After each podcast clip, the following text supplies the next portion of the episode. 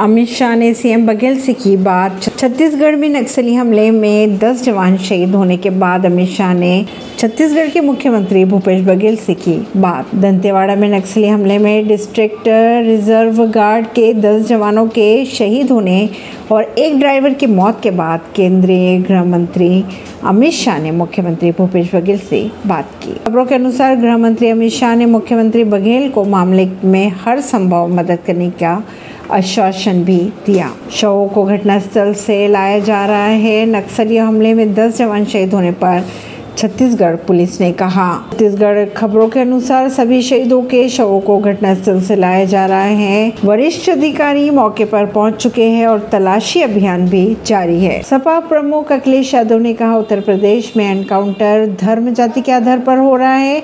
उन्होंने ये भी कहा कि बीजेपी सरकार से पूछेंगे कि अपने वादे का क्या हुआ, जिसमें उन्होंने कहा था कि पढ़ाई को सस्ती की जाएँगी। ऐसी खबरों को जानने के लिए जुड़े रहिए जनता से रिश्ता पॉडकास्ट से। परवीन दिल्ली से।